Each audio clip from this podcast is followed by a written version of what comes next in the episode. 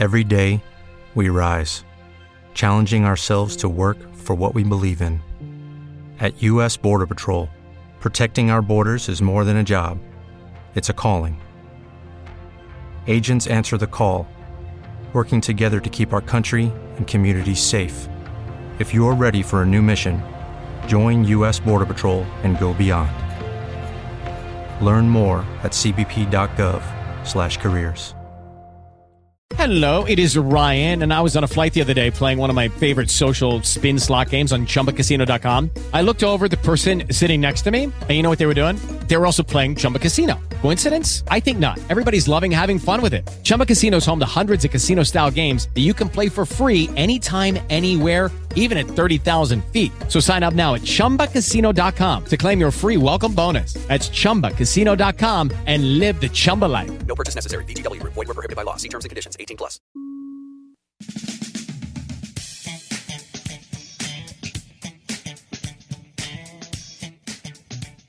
I'm Tom Busby, CNBC Radio. Americans spent a staggering $60 billion on their pets last year, keeping them happy, healthy, and well fed. That's the most ever. And that's following a big jump in paying for things like grooming, boarding, and training of dogs. On Wall Street, the Dow surging 155 points higher today, the NASDAQ up 11, and oil closing back above $40 a barrel, first time since early December. TransCanada, that's the company behind the controversial Keystone XL pipeline, is buying its U.S. based rival Columbia Pipeline for $10 billion. The Justice Department suing to block Tribune Publishing's purchase of California's Orange County Register and the Press Enterprise newspapers, saying it would give Tribune too much control of the media in the Los Angeles area. It already owns the LA Times. And the Obama administration says the number of Americans at least a month behind on their student loan payments is declining but one in five are still late. Tom Busby, CNBC. Napa Know How! Spend 24 bucks right now at Napa, and you can get a free Napa Chase Elliott racing cap. Buy 24 bucks of oil, get a free cap. Buy 24 bucks of headlamps, get a free cap. Buy 24 bucks worth of Pine Tree scented air fresheners. Well, we won't ask you why you need 24 bucks worth of air fresheners. We'll just hand you a free Napa Chase Elliott racing cap. That's Napa Know How. At participating Napa Auto Parts stores while supplies last. Offer expires 331.16. Hi, Tom Bodett, trying to understand this whole dating app thing. You're supposed to swipe right for the profiles you're into and left for the ones you're not. So if I'm attracted to a clean, comfortable room for the lowest price of any national chain at Motel 6, I'd swipe right, right? Or was it left? Wait, I just sent myself a picture of myself. Six three? Yeah, right. I'm Tom Bodett, and we'll leave the light on for you. Book online at motel6.com. You're listening to KCAA Loma Linda at 106.5 FM, K293CF Moreno Valley. MyBrideandGroom.com announces their 2016 bridal and event show on Sunday, April 10th from 11 to 4 at the beautiful Tennessee Gardens in Redlands. Talk to seasoned professionals who know just how to deliver what you're looking for. A worry free special day to be remembered. All net proceeds go to help the nonprofit Arrowhead Alliance of the Inland Empire. Meet area professionals who will help you create great memories and magic to be remembered. And vendors, ask about our special advertising matching program. It'll match the money you donate to participate for on air and print advertising. Go to mybrideandgroom.com for more details. That's mybrideandgroom.com or call 909 885 8497. That's 909 84 97 909 84 97 for more information. Do you owe $10,000 or more to the IRS or state? Do you have unfiled tax returns? The IRS wants to collect from you and will do whatever it takes to make sure they get the money you owe. They'll garnish your wages, levy your bank account, and lien your house. The IRS isn't going away. You can't ignore them. They will get their money. Call the Tax Alliance helpline now at 1 800 577 4621 for free info.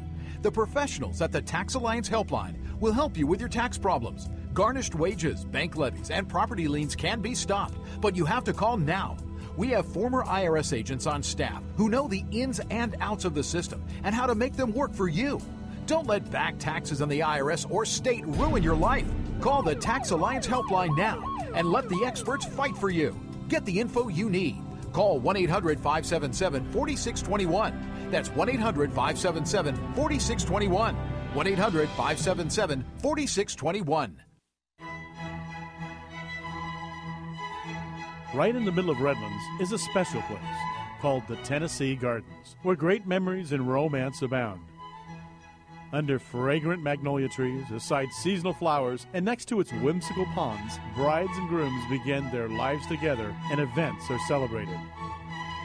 With over 25 years' experience, its award winning professional staff, led by executive chef Michelle, owner of Michelle's Bakery, create mouth watering cakes and events. Celebrate your special event with people who care at the spectacular Tennessee Gardens, conveniently located right in the middle of Redlands.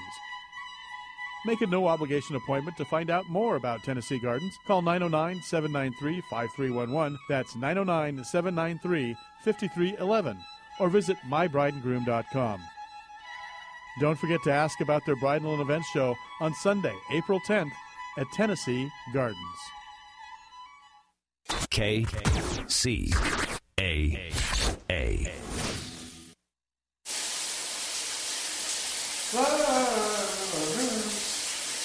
Hey! What the? Honey! The water just stopped in here. They turned it off because you're wasting water. What? What are you talking about? You know. Because you know it's all about that drought, about that drought, no water.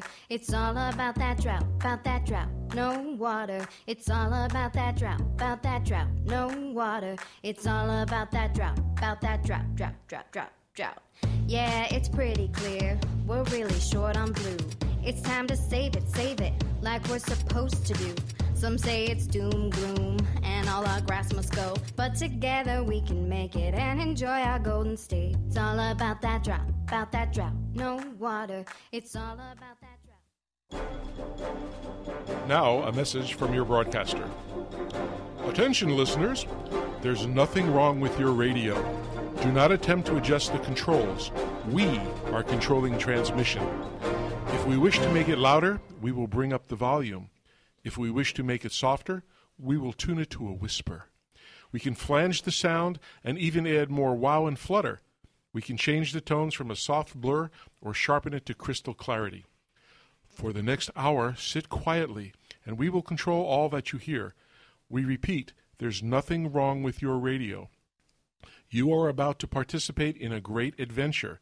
You are about to experience the awe and mystery which reaches from your inner mind to the Water Zone.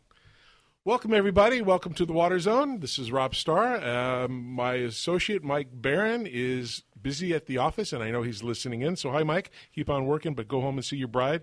I want to wish everybody a happy Thursday, and most importantly, a happy St. Patrick's Day. And uh, we're here in downtown San Bernardino, where it's a beautiful 80 something degrees. It's a nice day. We're all having fun.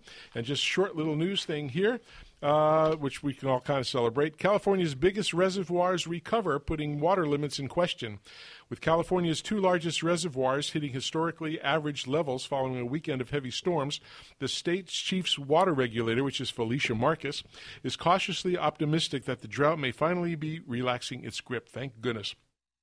If the wet weather continues, she says, the urban conservation mandates that turn lawns brown and have Californians taking shorter showers may be eased in the weeks ahead.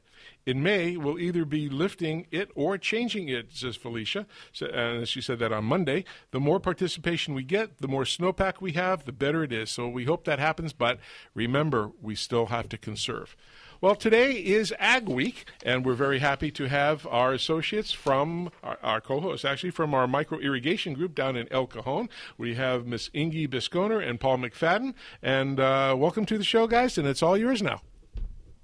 Hey, thanks, Rob. Uh, we are here and we're rocking out to the water zone and getting ready to talk not only about the rain that has helped with our snowpack, but also uh, talking about the water that goes underground, the groundwater. So our theme today is groundwater and, of course, uh, water use efficiency in ag. And I'm here with Paul. Hey, Rob. Hey, Thanks, Inge. How you guys doing down there? Doing great, thank you. Good. We'll see you next week, I hear. Yeah, yeah. so we've got a uh, we've got a couple of guests tonight, and is John in the studio with you? Or John is, is John Col- no. John is sitting here right next to me, having a great time. I am in the Oh, studio. It is great. That's awesome, John. Uh, thanks for, for participating today. We'll um, we'll dive right into it. Um, John, um, uh, I met uh, uh, over the last couple of months. Uh, he's the owner of Pump Check, a company which operates at the intersection of water and energy. And as we've learned through the Water Zone and uh, through other mechanisms, we know that water and energy are inextricably linked. Uh, we need one to get the other. So Pump Check uh, was founded in 1958 and has 57 years of service in pumping systems analysis and pump testing in the United States and Latin America. And John brings over 24 years of pumping industry experience to the company. He's a licensed electrical contractor and a pumps and machinery contractor and certified by the United States Department of Energy as a qualified pump system specialist and as a best practices allied partner. So, um, with that, welcome to the show, John. Thank you for uh, coming into the studio today. Thank you. Boy, I never sounded so good. it's going it's to get better and better. Tell us a little bit more about your business, the Pump Check, and uh, and how you got into it. Sure. Um, Pump Check's an energy services company, like you said, and what we do is we do pump efficiency testing and analysis. Uh, we do water meter testing and calibration, thermographic imaging of motor control centers and motors themselves, and vibration measurement. Um, our roots uh, actually go back to uh, the pump testing from 1911, which was part of California Electric Company, which is now Southern California Edison. Um, Don Niss started Pump Check in 1958 while he was working and running Edison's pump test program. Um, he started it so that we could do testing for customers that were non Southern California Edison customers because they still need to have the services. Um, so I started in Pump Check in um, 1991, and uh, I actually bought the company from Don in 1999 and moved it from the high desert down to Riverside. And we've actually been able to grow the services through California, Arizona, Nevada, and Utah. John, uh, this is Paul. I'm. Uh, I think it might be interesting uh, for our listeners to to realize how how important energy is to moving water in the state. I've read that, for example, over half the energy consumed in the state of California is just moved to uh, used to move water. Is that correct?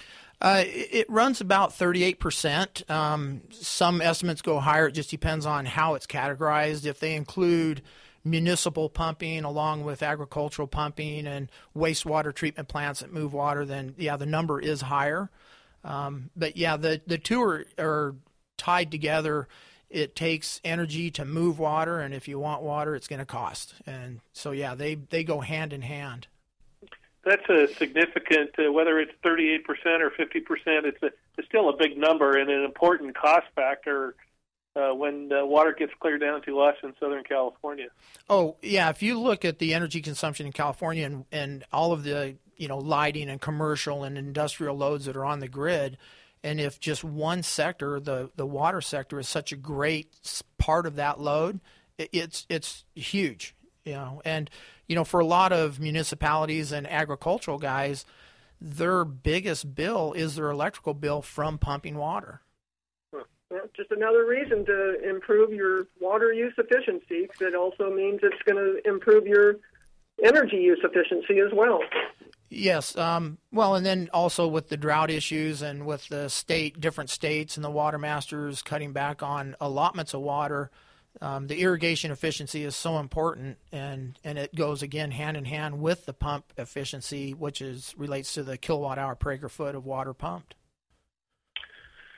John, uh, a question for you. Uh, Toro recently participated in a seminar you helped organize, uh, hosted by uh, Valley Electric and Energy Utility, where speakers discussed the potential of uh, energy savings and water savings through increased pump efficiency. You know, obviously something that we uh, we've just been talking about, uh, especially with the use of drip irrigation. Uh, could you tell us why you think farmers and utilities are interested in this particular topic? Obviously, money's the bottom line driver, but from your perspective, how does that all work together?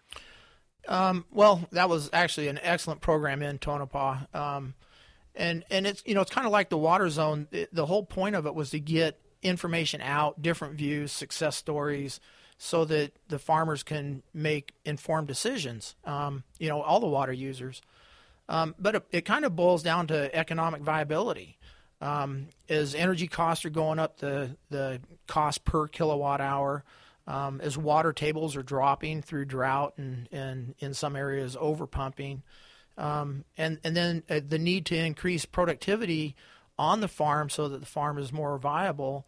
Um, you know, using the drip if, um, irrigation, going to more energy efficient um, ways of pumping water and more water conservation ways of, of moving water. It's it's critical to stay in business at this point. Um, you know, for the utility, and, and this is why you know the utilities sponsor these kind of things the utilities have limited resources as far as what's available now. Coal and, and other, you know, traditional means of generating power are becoming limited. To build new generators is extremely expensive, which means then it raises the cost of energy that the consumer is going to pay for moving water. And then by having energy efficiency programs, they can actually load shift. If they can get a large pump, a well pump that uses a large amount of um, energy to move water to reduce that by 40% or 20%, then that's equivalent to taking a couple of homes off of the grid. So they're actually moving the load around versus having to put on more generators. Yeah, so the conservation uh, kilowatt hour is the cheapest next kilowatt hour. Is that correct? Exactly. Yeah. Yeah. Interesting. You know. Well, uh, go, ahead. Go ahead. I, I was just going to say, you know, if you if you look at the farm as a do, uh, domestic, you know, system or or a domestic system, like if, it was a life. You know, if water is the blood for facilitating the uptake of nutrients and minerals and vitamins, and then if the pumping, the the piping system and the irrigation system are the veins for moving the water around, then the pump becomes the heart of the farm. And without a healthy pump or heart, everything else will falter or be weak or inefficient in its in its uh, you know um, operation. So just like um, you know your body, you have to have a checkup to make sure it's in good health, so you know where you're at. And and so I'm sure you guys have talked about irrigation audits and things like that, and they go hand in hand with conservation and energy reduction. Yeah, so we need to make sure the pumps are are operating efficiently too, because if it's not, then there's unneeded energy consumed and uh, and perhaps wasted water in the even in the drip irrigation system as well. Well, yeah, that's an excellent illustration. Uh, uh, thanks for sharing that. Yeah. Hey, you know, when, when I think about it, I mean, pumping water from below the ground. I mean, that's just nothing short of a technological miracle. You know, I I'm sure that's in the top one of those top lists of technological uh, uh, inventions of all time. Um, it, it, it allows you know civilizations to thrive in areas where it otherwise could not. We can't thrive without water. How, John? How do you think that farmers and municipalities today can do a better job of using the existing technology that we have at hand to optimize energy and water use efficiency. What, what are you advising them to do after you do a check? Um, well, you know, let's just say that that a well pump typically, um, which you know, drilling a hole in the ground and putting something in to get water out from hundreds of feet deep is just amazing. Um, but you can have a drop off in well efficiency where the the casing that goes down in the ground and it has holes in it and it lets water move through the strata and through the gravel pack and it goes into the casing and is pumped out as that clogs from um, mineral clogging or biofouling or something like that it causes the water level in the casing to actually be deeper which takes more energy to lift it which costs more money and it reduces the amount that it can pump and so having those type of things um, cleaned, um, brushed, and swabbed helps re, you know raise the pumping water level, which reduces cost.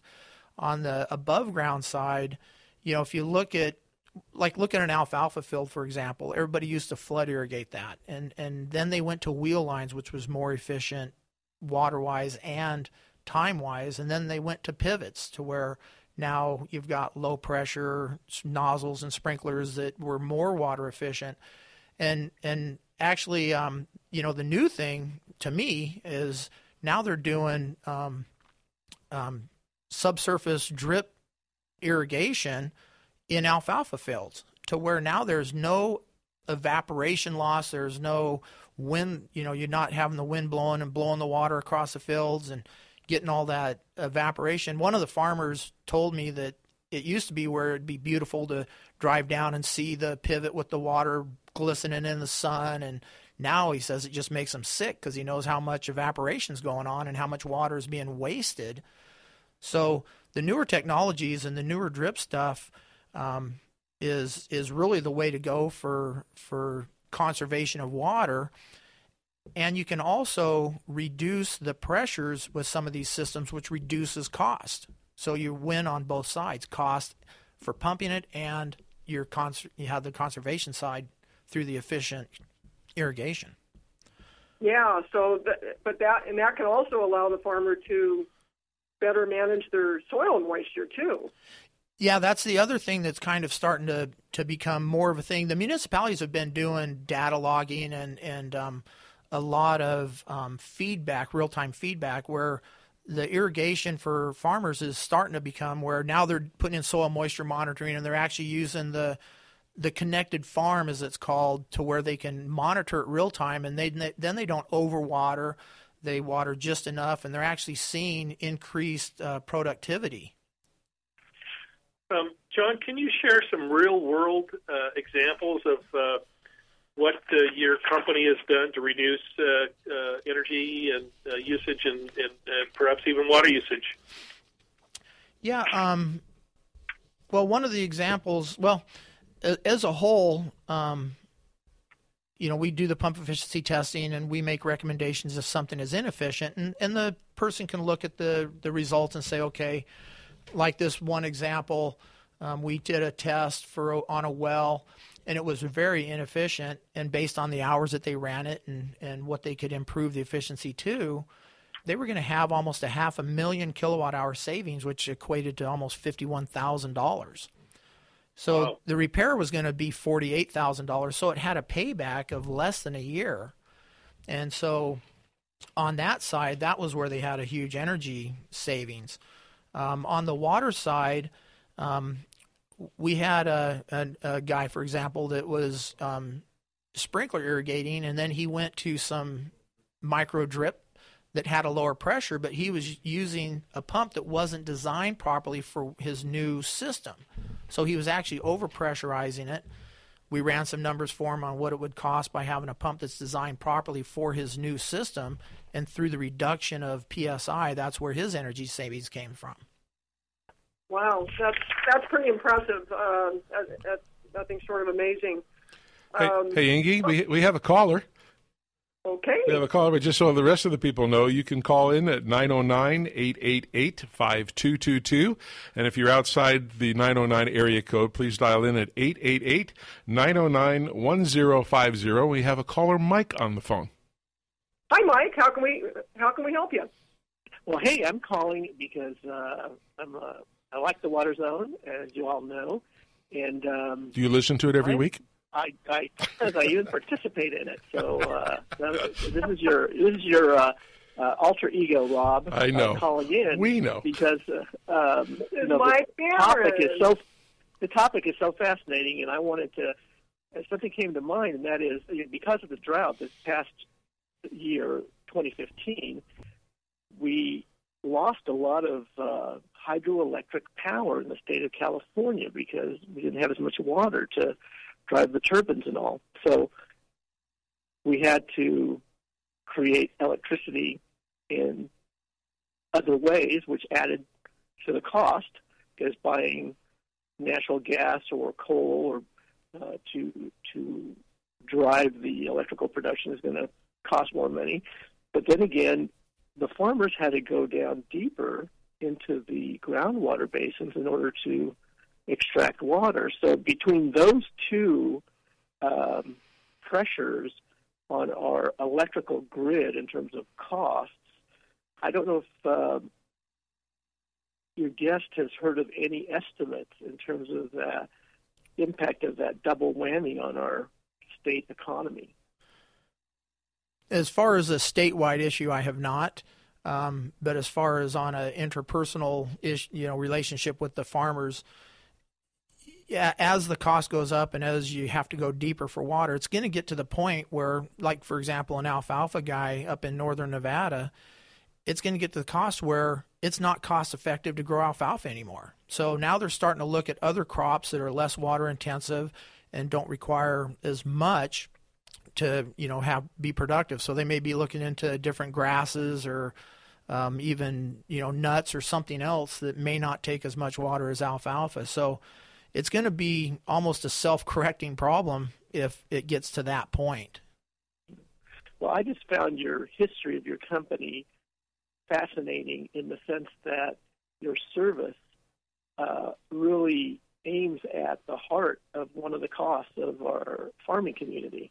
Mm-hmm. And and uh, it seems that some of these farmers who are facing higher uh, electrical costs uh, would be some of the more eager recipients, or or uh, they would search out your services more and more. And maybe that's led to the growth of your company. But that whole history to me was, is just very fascinating and a, real uh, success story in terms of you know identifying this this need many many years ago and it seems like the need is just grown. Uh, you're absolutely yeah, you're absolutely right on that.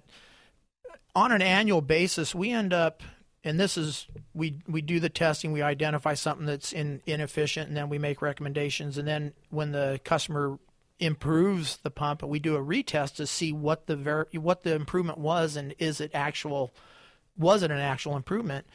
And we've been running at about 3.4 million kilowatt hours have been reduced on an annual basis through our tests, which that equates to over 6 million pounds of CO2 reduction, um, you know, is on an environmental side.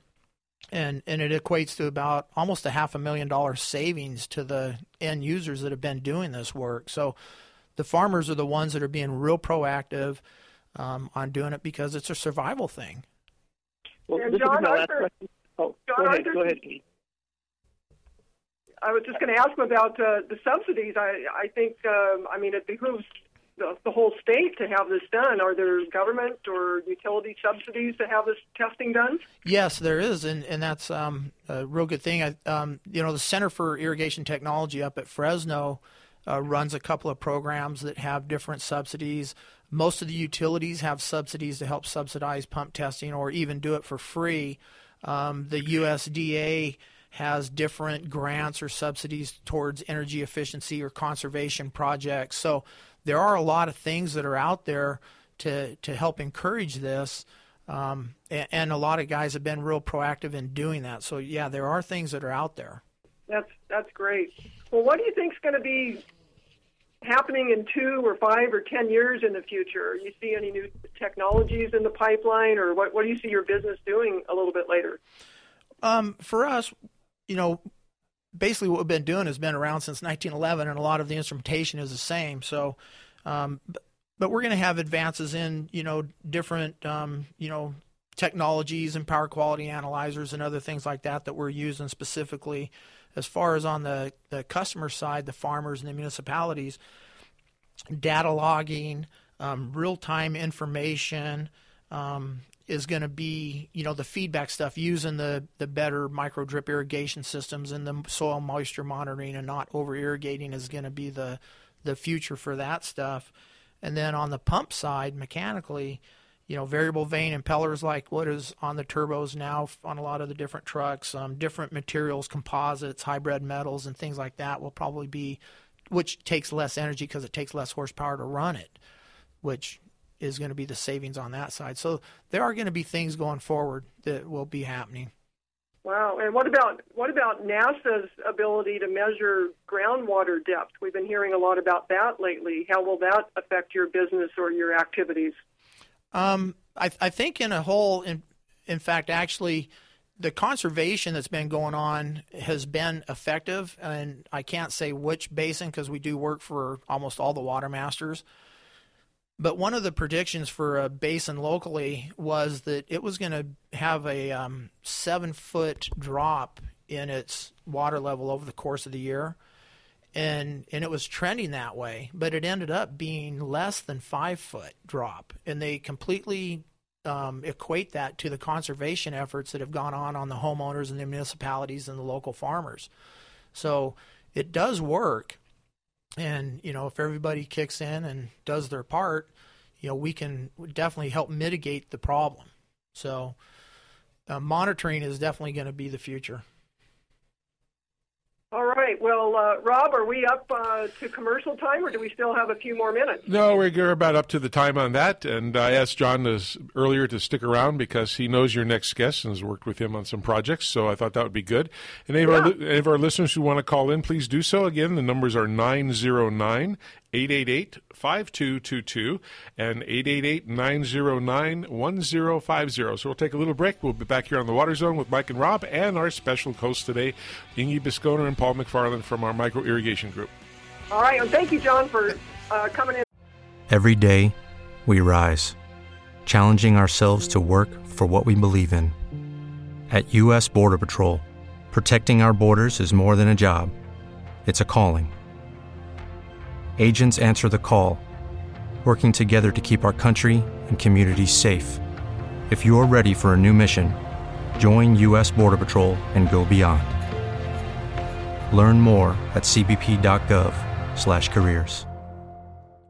With Lucky Land slots, you can get lucky just about anywhere. Dearly beloved, we are gathered here today to. Has anyone seen the bride and groom? Sorry, sorry, we're here. We were getting lucky in the limo, and we lost track of time. No, Lucky Land Casino, with cash prizes that add up quicker than a guest registry. In that case, I pronounce you lucky. Play for free at LuckyLandSlots.com. Daily bonuses are waiting. No purchase necessary. Void where prohibited by law. 18 plus. Terms and conditions apply. See website for details. Today. Thank you.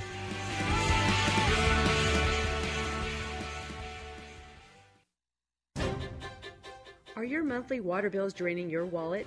Then you need Valley Soil, your one stop expert on water conservation to save you water, time, and most of all, money. With over 35 years of experience, Valley Soil has implemented numerous conservation programs for water districts throughout California. They have performed over 12,000 water audits and installed over 300,000 smart irrigation products for municipalities, residential, and commercial property owners, saving over 293 million gallons of water each year. That's enough to fill 15,000 swimming pools. Their services also include indoor water audits, leak detection, retrofits, reclaimed water systems, and manage water use and data tracking. As certified irrigation auditors and a state licensed landscape contractor, you can trust them to be knowledgeable about the services you need, products they install, and best practices in water conservation. For an individualized water solution for you, contact them today at 888 268 1009. That's 888 268 1009 or valleysoil.com. Remember, when it comes to innovative ideas to save water, Valley Soil never lets you run dry.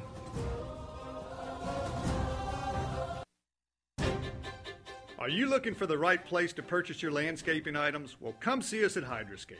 Hydroscape offers a large selection of irrigation products including Irritrol and Toro, such as their efficient precision nozzles. For 40 years, Hydroscape has been family owned and operated, serving Southern California. With 17 locations, our knowledgeable and experienced staff is equipped to help you with all your irrigation, landscape, and outdoor living projects. Whether you're installing irrigation systems, wanting to maintain a healthy landscape, or simply create a beautiful lit space for outdoor entertaining, Hydroscape is the place to go.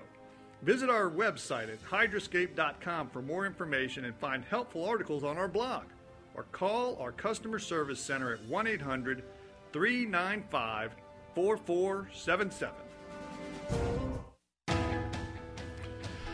Hi, we're back with the Water Zone with Mike and Rob, and today is our ag group uh, for our micro irrigation, uh, Inge Bisconer and Paul McFarland. And I was just talking to John here, and my uh, I got a text It's from my wife, and she's showing me that they're eating corned beef and cabbage, and I'm missing out. So, as soon as I'm done, hopefully there's going to be some left by the time I get home. So we'll see what happens. Anyway, I'm going to turn it over to you. John's still here, and uh, he can chime in as well. So, Inge and Paul, take it over. Great. Is uh, is David with us? David's Hello? on the line. David, are you there? I am. Can you hear me? Yeah, perfectly. You're coming in loud and clear. Hi, Dave. Hi. Happy St. Patty's Day. Happy St. Patty's Day. Thank you, thank you. Same to you. Um, we're uh, we're happy that uh, you could carve out some time out of your extremely uh, busy schedule, Dave, to join the Water Zone. Let me introduce you to the folks who don't know you, and uh, then we'll get started on a few uh, questions. Uh, Dr. Z- uh, served as the director of the Center for Irrigation Technology, and recently has been named the executive director of water initiatives at California State University Fresno, where he's been uh, actively working on uh, the state's water issues for over 30 years. He recently served as the vice chair of the California Department of Water Resources Strategic Planning Caucus for New Water Technology. Uh, Dr. Zoldoske was recently named the Person of the Year by the California Irrigation Institute and received a similar award from the uh, National Irrigation Association in 2013. He's a senior fellow at the California Council on Science and Technology and an honorary member of the American Society of Consultants. He's also the past president of the Irrigation Association, a member of the Smart Water Application Executive Committee, founding director of the for the Water Resources and Policy Initiative for the UC system and Cal State system, excuse me, and past president of the American Society of Agronomy California chapter. Wow, I need to uh, have a uh, have a drink of my uh, green beer after that uh, intro, David. Thank you for that. Cheers. Um, Well, tell us think if you uh, live- how you you became live long the enough, I guess director of the get a Center for. Irrigation Technology and the California Water Institute and the International Center for Water and Technology. And uh, over the 30 years you've been at Fresno State, and now you're one of the leading uh, uh, um folks in the in the water community, not just in the in California, but in the in the nation. Well, we, we've um, we've certainly been busy the last. Uh, it's actually I'm starting my 34th year, but who's counting, right? you know, I, I think it's as much as uh, luck as anything else, right? I just sort of, uh, I think a lot of us didn't start out to be in water, but got into it, found it to be extremely fascinating and, and very rewarding, and and uh, as as you've been talking today, the the issues and topics just don't go away. So um, you know, we I started for the Center for Irrigation Technology in 1983, and along the way we created the the California Water Institute to deal with water policy and and uh, um, uh, resource or um, environmental issues, and then uh, the International Center for Water Technology really came up about 15 years ago to do the um, the um, incubators and technology development and, and all the stuff that you're seeing today to trying to to help address um, today's water challenges with new technology. So it's been a great run, and I'm still enjoying it. So probably going to keep doing it till till it's not fun anymore. What is your uh, what is your role at the university uh, proper, Dave? Um, well, in November, the, we have a new president, and every time you get a new president, they um, they have new ideas. And this president's decided that water ought to be part of the DNA at Fresno State, and so about a year and a half ago, he put together a uh, water task force of um, both industry folks and uh, university types, and they came up with a um, recommendations for the president on how to make water part of the DNA at Fresno State.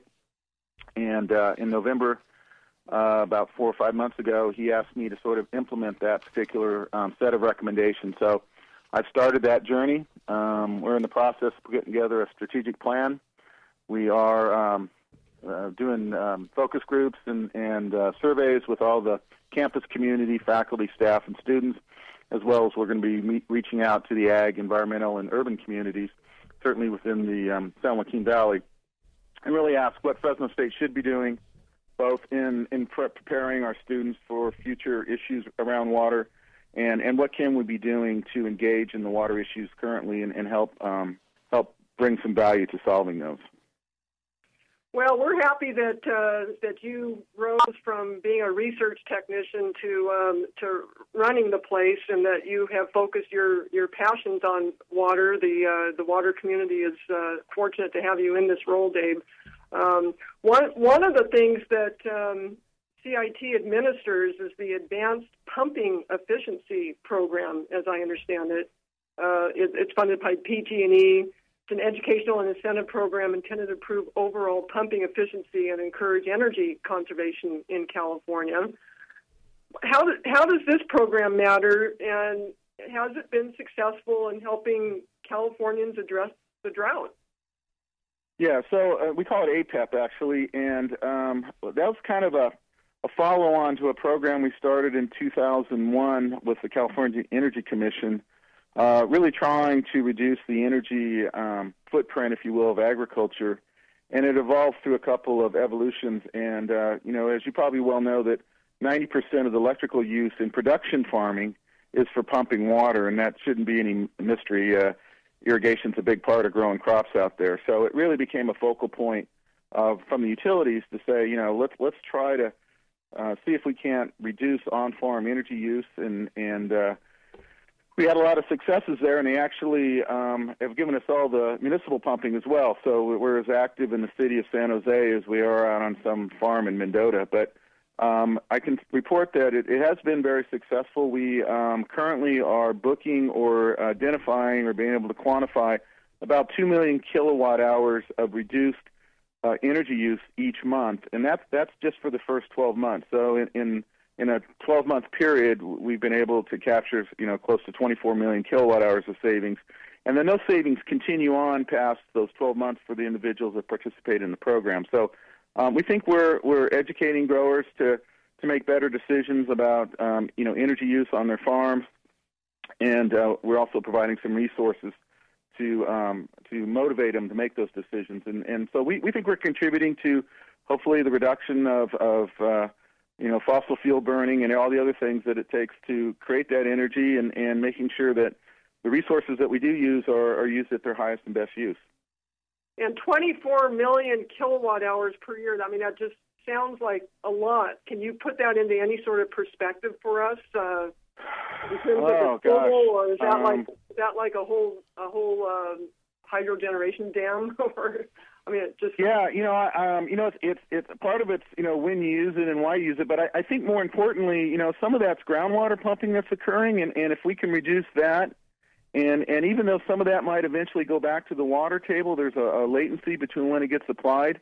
We really think it, it helps with with managing our groundwater, and as you know, with all the uh, with all the uh, pumping going on because of the lack of surface water, anything we can do to keep that water in the ground and not take it out prematurely and and perhaps even lose it, um, we think has great value. And we haven't put a pencil to that, so um, um, I can't tell you exactly. You know, it, it's all what's what's what's uh, what's Phil saying. Uh, you know, the value of water when the well goes dry. So we think we're just adding to the overall um, sustainability of the state, both both um, in reduction of of uh, you know cost of the power, but also in, in maintaining the health we hope at some level with our groundwater basins.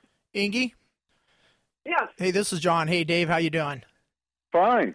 Hey, uh, just as a, a, a number that you wanted to know, um, the 24 million kilowatt hours that's that CIT is saving through their program is equivalent to taking 2,285 homes off of the electrical grid. That's, Wow. That's the That's- equivalent per year. that's pretty significant. Thank you, John. That's uh, that's awesome. David, we're uh, we're talking about groundwater and and uh, uh, chemical leaching, specifically nitrate leaching. Uh, we have uh, legislation now that requires uh, monitoring of both uh, groundwater pumping in uh, sp- uh, specific basins, but also monitoring of nitrates. In the the you know the, these those two things are are significant to the point where uh, we have subsidence or ground the ground level is actually sinking. We're pumping so much water. Um, how is how is your group helping uh, farmers cope with these changes and uh, bringing people together with all different kinds of viewpoints uh, from the cities, as you said, San Jose to farmers in, in Huron or Ripon or wherever they might be. That's a tremendous task. How do you how do how are you doing it, and, and what exactly are you doing?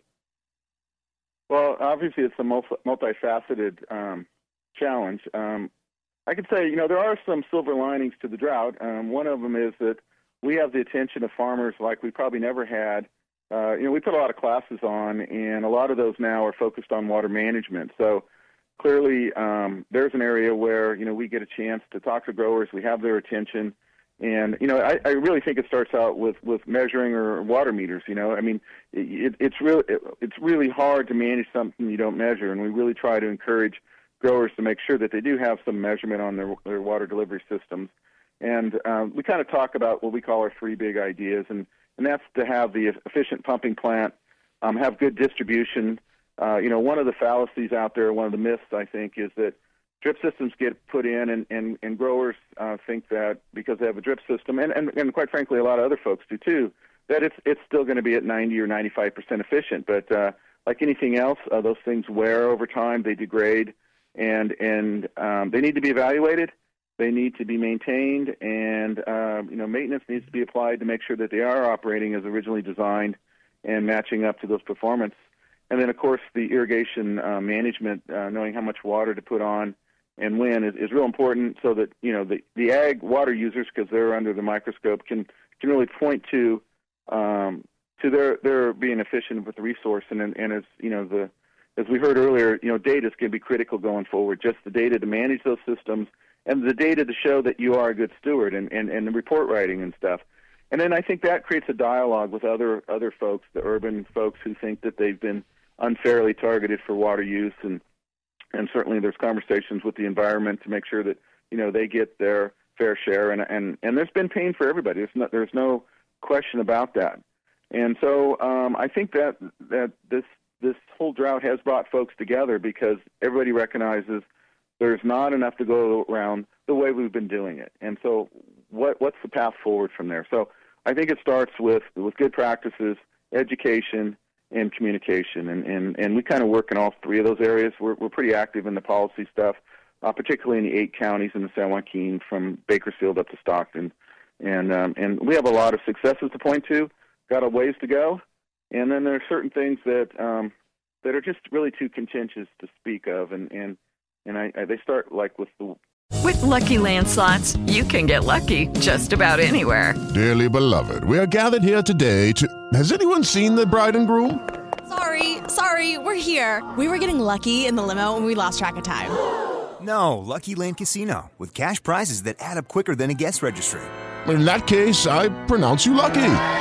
Play for free at LuckyLandSlots.com. Daily bonuses are waiting. No purchase necessary. Void where prohibited by law. 18 plus. Terms and conditions apply. See website for details.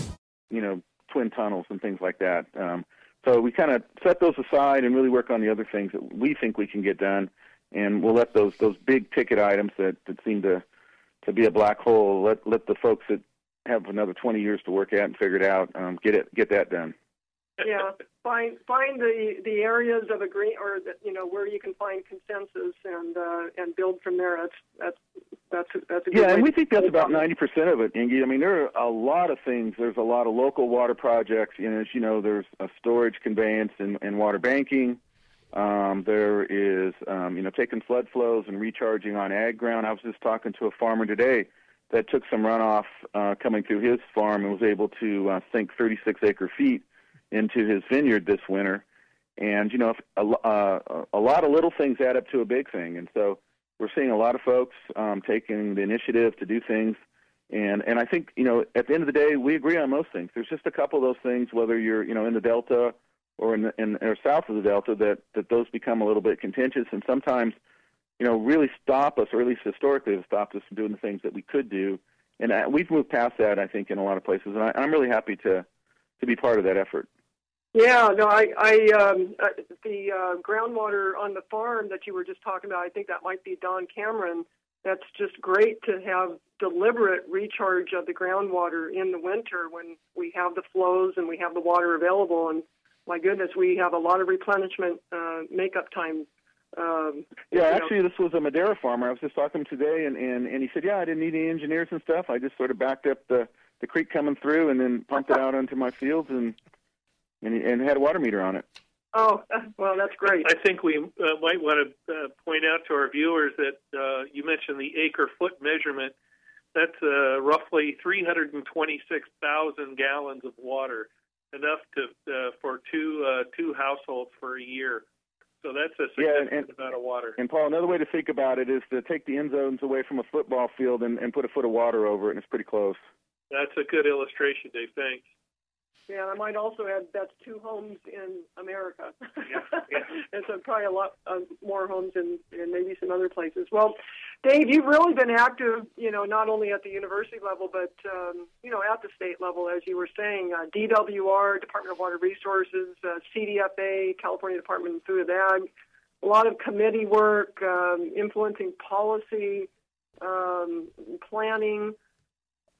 You know, you probably heard it all. And so my question is, in your view, what is the single most important thing that farmers could do, that, that people could do, and maybe these are different for farmers, that that people can do, you know, urbanites, um, and that people who manage and advocate for the environment can do each to quote unquote successfully live within our water means. In your view, what? yeah, and you know, I think it all starts. What can they ahead. Yeah, I was just going to say, you know, it's really knowing um, um, what your needs are and, and when you need it. So it's timing them out, whether it's agriculture or the environment or, you know, even some level at the urban. Um, and, and a lot of it's simple stuff. I mean, until two years ago, in you know, Fresno State has had this farm for 60 years or something. Um, nobody really knew what the water budget was. So, you know, we assisted the farm in, in developing a water budget and trying to understand – you know the priority on what what needed water first. And and you know if we were going to make decisions to short water on the farm which we did about 150 acres worth which crops we were going to do that on and and what time of the year and that kind of stuff. So it's really about information. And, I know when I work with growers and and we help get them more information to manage their farms uh, to a person they they tell me that that they feel like they make smarter decisions. And I think that's true with homeowners and I'm certain it's true with the environment. Knowing, you know, when do the flows have to occur in the rivers? What quality water do we need? You know, um, I, and and then really, who has the water when they might be able to share some for some of these other needs? And so you've got the individual sort of you know segments of information, and then you've got the collective uh, resource out there, and, and and working with folks together. I think trust is one that that needs a lot of work. Um, you know, folks have to be able to work together and understand. You know, I'll give something up for now and expect it later, and and I think you know you have to prove that that that their trust is was worthy that that they do get what they had expected later, and not not change the rules or move the move the cheese or the goalposts on them. And and, and we've got a ways to go on that. I think there's there's uh, there's been a lot of um, um, historical fighting, even among the ag community. So I, I think it's information. I think it's sharing information. I think people working with common inter- information rather than you know one side having their information somebody else having another set of information that perhaps aren't even compatible, and and and then fighting on that basis. But I, I somebody said once to me that if we have one one set of, of information that we all agree to, it fundamentally changes the discussion, and I just think that's so true, particularly around water and water resources. We have a, we have another caller. Who's there? It's Mike calling from Riverside. Yes, sir. I, I heard the magic. We're not we're not paying Dave. Just so you know, we're not paying Mike to keep calling here.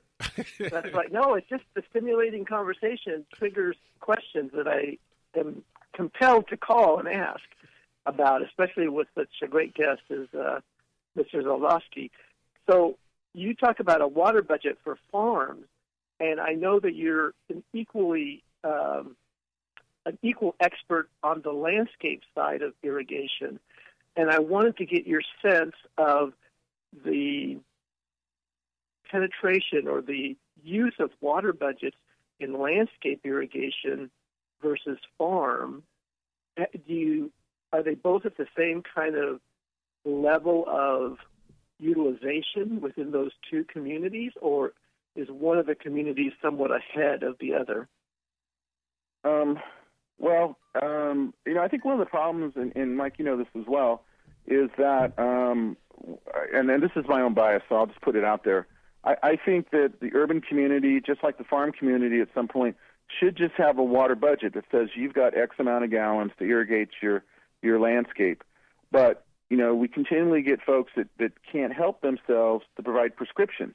You know, you can only have 40% grass, or you can't use bluegrass, you can only use this, or you can't plant these plants. You know, at the end of the day, they're trying to manage the water supply by selecting the plant material where, in, at least in my view, um, we should each get our equal amount of water, whatever that is, and whatever the community can sustain. And if that's 100 gallons of water, and I want to have a banana plant in my front yard because that's the most important thing in my life, then let me do it and have Yeah. the rest in lava rock. But I, I, I, I really do fear that this prescription approach that, that really has, has been applied to the landscape area uh, really hinders the ability of, of irrigation landscapes, of technology, of creativity. At the end of the day, everybody's yard is going to look the same, and I don't think that's really what we are about. I think we all like to have our individuality, and I think you know our stage of life. I know I grew up with a backyard and and with my sisters and played on the grass, and then you know I hear about folks that are in retirement taking their lawn out, and that's absolutely appropriate. But I always vision this this mother with three or four kids in her house running around and and she wants them out to go play and she opens the door and they run out the backyard and they've got some grass or something to play on you know. And and that's i think that's good for everybody. It helps you know sequester dust. It it can provide cooling uh to the house so the air conditioning load isn't as high i mean there's just there's lots of benefits um and and i just think as as a society um we're smarter than people give us credit for and that we ought to we ought to all have our our own um, allotment of water and then use it with the best technologies, um, then we can spread it and do more with it. And if we choose to not be as efficient, then we can't do as much. But at the end of the day, we, we get as much water as our neighbor. And I think that's true with the farming community. There, it, to be sustainable over the millions of acres that we farm, at some point in the future, um, you're just going to have an allotment of water, and you can either irrigate half your land with lots of water and grow almonds, or grow all of it, all the land with with uh, grapes or some other crop that uses half as much water, but but you're going to make those decisions on an economic base and your own personal expertise. And so I, I, I still am an advocate of individuals' right to make decisions, and I hope that you know policy in the future allows for more of that rather than less. Great. Hey, thanks. That was uh, That was a long-winded response. good, I'm uh, sorry. Okay, Yeah, that- good that response. was No, very good well response. said. Thank you. Yeah, and Dave, I, I think uh, the farm community is is responding. I met some uh, very innovative uh, farmers recently that uh, actually spoke at our CII conference uh, a year or two ago that are now talking about the return of all you know profitability per acre foot of water rather than profitability per acre. So they want to maximize their their profitability and their their, their yield and their their output production per unit of water because that's the most limiting factor now. And so that's kind of along the same lines. You're you know the farms are going to manage to the limited resource, and as the homes, as you're suggesting, the homes should give them uh, the water and let them manage it to the best of their abilities. Yeah, and to meet their lifestyle, right? I mean, you know, if you've got a house full of little kids, you're going to have different needs in the backyard than somebody that doesn't want to spend time gardening in the backyard. Exactly, exactly. If you want to blow your wad on a water fountain and have everything else in rocks, then that's uh, uh, up to the individual. Yeah, and it treats everybody the same. Yeah, right. Well, listen, Paul's Dave- got one one more question for you. I'm just curious, Dave. Uh, in the in the uh, minute or so we have left, what do you think? Uh, what are you most looking forward to? You know, we we uh, Rob opened up with a with a with a uh, promising report on the snowpack and the rainfall. We talked about uh, farmers uh, being more efficient with their water use and, and looking at alternative crops, uh, as our as John mentioned in a previous segment. What are what are some things that you're looking forward to, say, a year out or uh, five or ten years out? Um, yeah, there's a couple things. One is um, two would be uh, the first one would be to to work with students at Fresno State and, and raise their water IQ.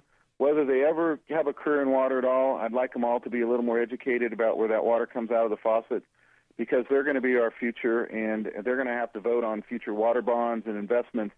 And I think if they're more aware, more aware of, of all the engineering that goes behind that, and, and how valuable that really is, they'll make better decisions.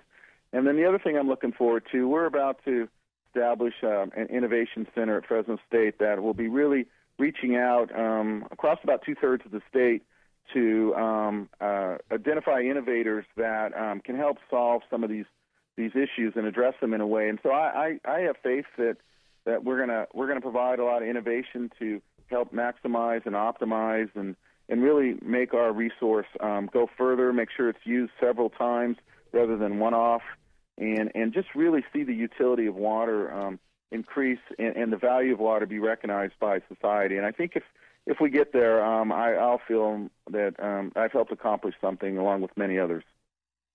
Well, it sounds like that would uh, that falls right into your goal of having water part of the DNA at Fresno State and and the whole Fresno State Water Initiative.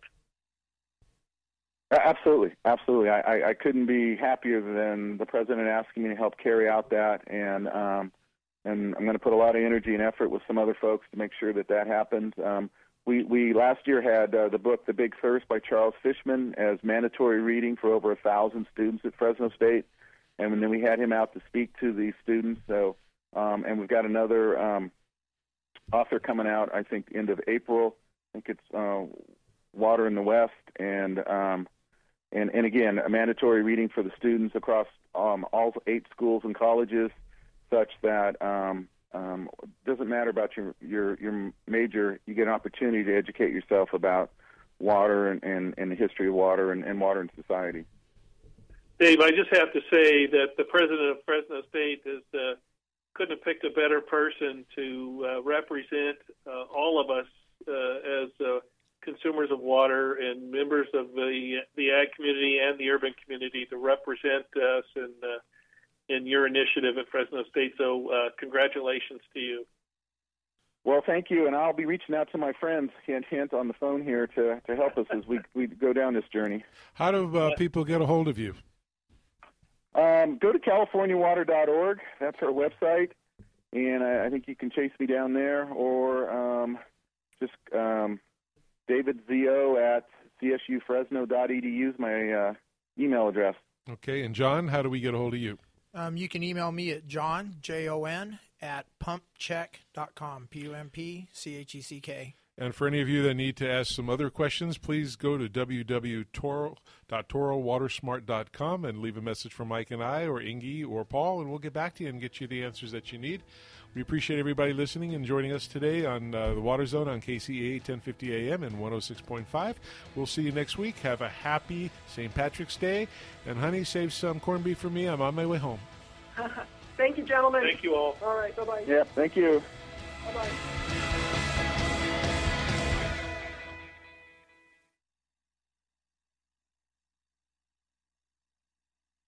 1050 AM KCAA Loma Linda and 106.5 FM Yucaipa.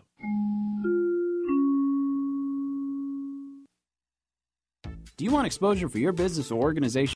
With Lucky Land slots, you can get lucky just about anywhere. Dearly beloved, we are gathered here today to. Has anyone seen the bride and groom? Sorry, sorry, we're here. We were getting lucky in the limo and we lost track of time. No, Lucky Land Casino, with cash prizes that add up quicker than a guest registry. In that case, I pronounce you lucky. Play for free at LuckyLandSlots.com. Daily bonuses are waiting. No purchase necessary. Void where prohibited by law. 18 plus. Terms and conditions apply. See website for details.